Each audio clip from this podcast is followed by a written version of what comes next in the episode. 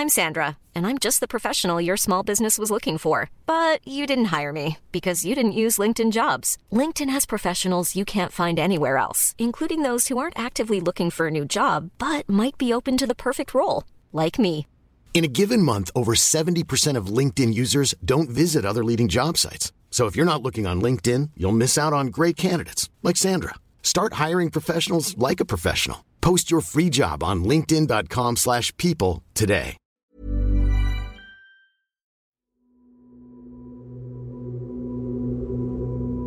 Hey, I'm Bob Berman. And I am Jim Metzner, and welcome to another exciting episode of. Astounding Universe. I'm going to start this with the visual that's on a mouse pad that I got from National Geographic years ago when I was working for them.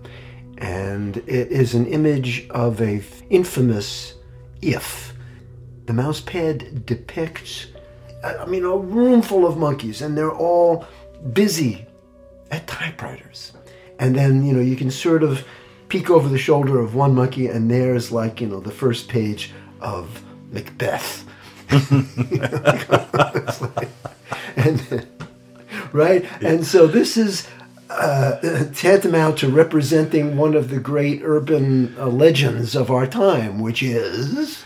The power of random actions or chance to produce amazing results. And so in this program, we're going to take this, and Bob is going to take us on a deep dive because this relates to a lot of interesting stuff.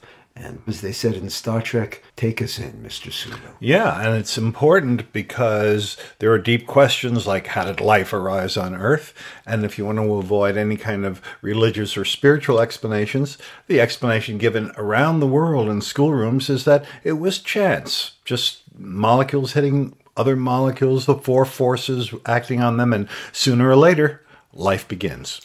Like mutations arrive, and this, that, and the other thing. All these things happen, and it's just over time that forces and ecology and all that plays into it, but it's basically random. Yeah, it's random. I mean, once you have life, then evolution can take over, and then you can get different forms of life. No problem with that.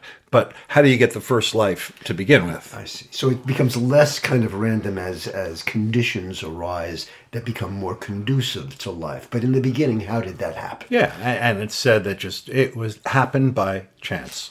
Okay, you want to start with the monkeys? How do you want to take? Well, that's the usual model for chance. That the idea, if you have enough random things happening, in this case, monkeys typing on keyboards furiously, eventually you'll get any result whatsoever. So we figured let's look at that and see whether there's validity to it. okay, is there?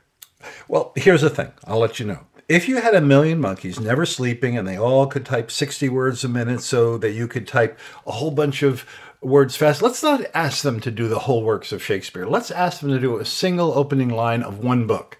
And I've chosen a book with a short opening line Moby Dick. Do you remember the opening line? I well, I I think I do. It- It's um. Give me a minute. Call me Ishmael. Call me Ishmael. So that's 15 keystrokes, including the spaces. That's that's a lot easier than trying to produce an entire book. How long would it take a million monkeys typing at keyboards if it could take each one only four seconds to randomly type keystrokes before one of them uh, was likely to type "Call me Ishmael"? You could figure out the answer by math, and I've done that for you. It turns out America can sleep easier now, knowing that behind the scenes at night, Bob Berman is working out equations like this. Yeah. How long would it take, Bob? One of them would succeed, but odds are the job would take 38 trillion years, or 3,000 times the age of the universe, for one of them to finally, by random chance, type out, call me Ishmael. So the bottom line is that it's not going to happen. And the bottom line to that is an amazing one, which is that randomness has far less power to achieve results than is popularly imagined.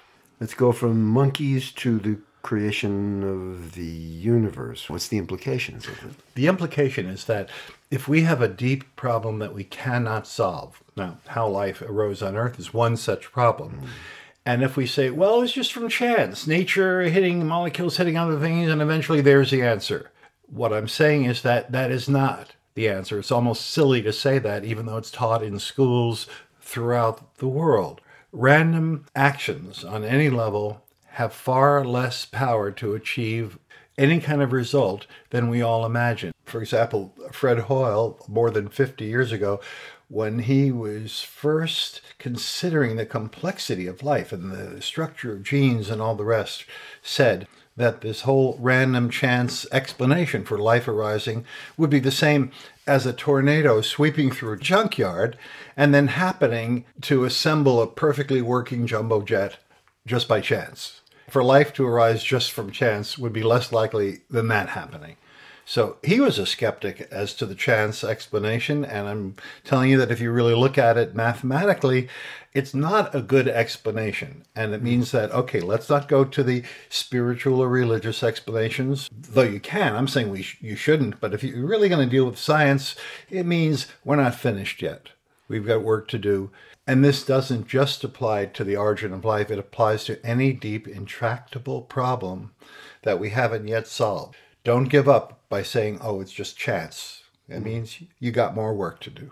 So, what you mean is we have to either try to solve this question or just leave it to the list of unanswerable questions. Exactly.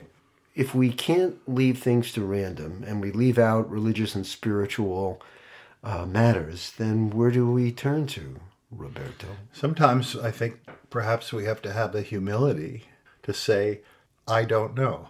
That's a perfectly uh, reasonable thing to say, and maybe we need to say it more often. Well, and in the spirit of I don't know, which is actually three of my favorite words and, and has helped me through many mishap, uh, we'll leave you with that uh, burning question and statement. And uh, monkeys notwithstanding, see you next time on Astounding Universe. I'm Jim Metzner. And I'm Bob Berman.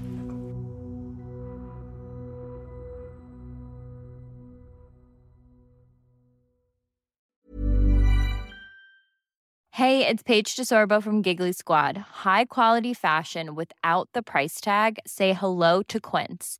I'm snagging high end essentials like cozy cashmere sweaters, sleek leather jackets, fine jewelry, and so much more. With Quince being 50 to 80% less than similar brands. And they partner with factories that prioritize safe, ethical, and responsible manufacturing. I love that. Luxury quality within reach. Go to quince.com slash style to get free shipping and 365 day returns on your next order. Quince.com slash style.